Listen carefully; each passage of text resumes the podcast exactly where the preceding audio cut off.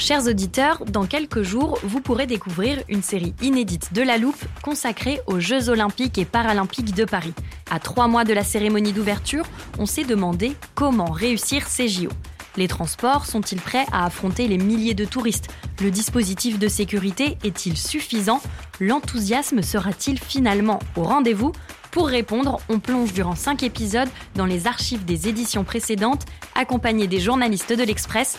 C'est à retrouver à partir du 13 mai sur toutes les plateformes d'écoute. I'm Sandra, and I'm just the professional your small business was looking for. But you didn't hire me because you didn't use LinkedIn jobs. LinkedIn has professionals you can't find anywhere else, including those who aren't actively looking for a new job but might be open to the perfect role, like me. In a given month, over 70% of LinkedIn users don't visit other leading job sites. So if you're not looking on LinkedIn, you'll miss out on great candidates like Sandra. Start hiring professionals like a professional. Post your free job on linkedin.com/people today.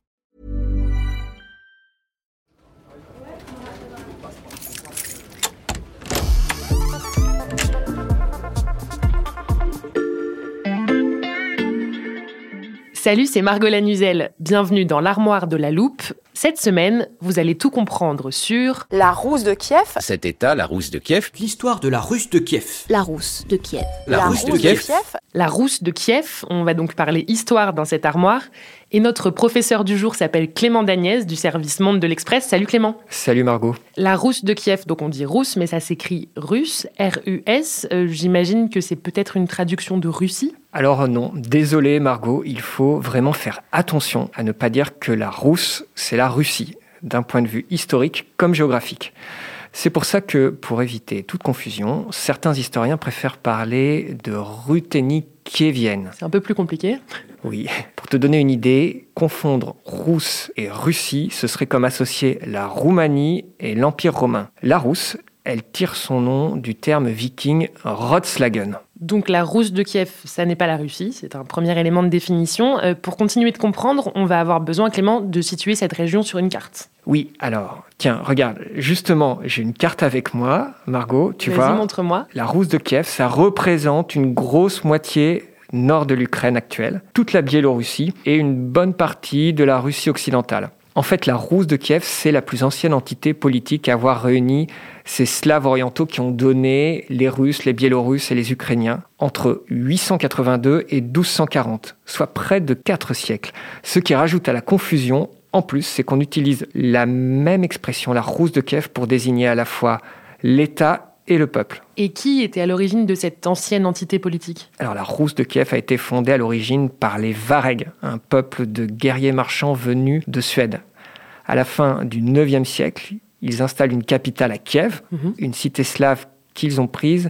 Et ces Varegs, ils sont à l'origine de la dynastie qui va régner pendant plusieurs siècles dans la région, les Ryurikides. Mhm. C'est la puissance dominante en Europe orientale. Et son âge d'or, on peut le situer au tournant du millénaire et au XIe siècle, avec l'expansion de la religion orthodoxe et des premiers écrits en langue slave, notamment des codes juridiques. À cela s'ajoutent évidemment des flux commerciaux le long du fleuve Dniepr. Tout cela s'est attesté par un important traité commercial avec l'Empire byzantin. Et pour la petite anecdote, une princesse Ryurikide va devenir reine de France sous le nom d'Anne de Kiev, épouse du roi de France Henri Ier. C'est dire l'importance de cette zone. Euh, Mais tu nous as dit que la rousse de Kiev n'avait duré que jusqu'en 1240. Pourquoi elle a pris fin? Il faut dire que dès le Xe siècle, on a pas mal de conflits de succession. Et puis au XIe siècle, des tribus turques qui viennent d'Asie centrale, en l'occurrence les Koumans, qui vont remporter une victoire contre les Rousses et qui ravagent tout le sud du pays. Ça affaiblit considérablement l'autorité du grand prince de Kiev et la Rousse sombre rapidement dans des conflits internes. Les différentes principautés de cette Rousse deviennent largement autonomes. L'invasion mongole, ensuite, en l'an 1236, fait voler en éclats cette union et Kiev se trouve même rasé en 1240. Cette partie ouest de ce que fut la Rousse de Kiev se retrouve au carrefour de plusieurs royaumes et donc de leur influence, les Turcs, les Lituaniens, les Polonais. Mais ce n'est qu'au XVIIe siècle que le Grand-Duché de Moscou rentre à son tour dans le jeu. Et si on en parle aujourd'hui, c'est parce que cette rousse de Kiev, elle fait l'objet d'une bataille des récits entre Russes et Ukrainiens. Absolument, sous l'Empire russe, à Moscou, on joue beaucoup sur cette filiation supposée entre la Rousse de Kiev et la Russie. C'est entretenu évidemment par l'homophonie entre Russes et Russes. Mais tout ça aboutit et sert à nier l'identité nationale ukrainienne. C'est ce qu'a récemment fait Vladimir Poutine dans un essai qu'il a baptisé de l'unité historique des Russes et des Ukrainiens. C'est l'idée que les Ukrainiens et les Russes forment un même peuple. À l'époque impériale russe, il y a déjà cette idée d'une langue ukrainienne qui ne serait qu'un dialecte du russe. Et l'idée que la véritable religion ukrainienne, c'est la religion orthodoxe, alors qu'il y a plusieurs églises en Ukraine. Tout un projet pour nier l'identité ukrainienne. Pourtant, il faut le rappeler, dans les faits, ces Slaves orientaux ne constituent pas une ethnie ou un peuple, ce sont des tribus différentes, bien qu'elles soient unies politiquement par cette rousse de Kiev. Donc une page d'histoire utilisée par Vladimir Poutine dans le seul but de nier l'identité ukrainienne. Nos auditeurs savent, après avoir écouté notre série, que ce n'est pas la seule. Merci Clément. Merci Margot. Voilà, je peux refermer l'armoire. Maintenant, vous savez exactement expliquer ce qu'est la rousse de Kiev. Et si vous voulez en savoir plus, on vous a préparé une liste d'épisodes de La Loupe et d'articles de l'Express qui traitent du sujet. Les liens sont à retrouver dans le descriptif de ce podcast.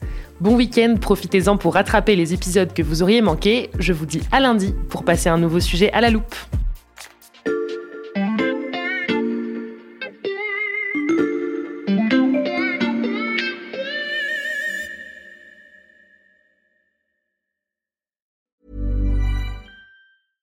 Small details are big surfaces. Tight corners are odd shapes. Flat, rounded, textured, or tall. Whatever your next project, there's a spray paint pattern that's just right. Because Rust new Custom Spray 5 in 1 gives you control with five different spray patterns. So you can tackle nooks, crannies, edges, and curves without worrying about drips, runs, uneven coverage, or anything else. Custom Spray 5 in 1 only from Rustolium. Want flexibility? Take yoga. Want flexibility with your health insurance? Check out United Healthcare Insurance Plans. Underwritten by Golden Rule Insurance Company, they offer flexible, budget friendly medical, dental, and vision coverage that may be right for you. More at uh1.com.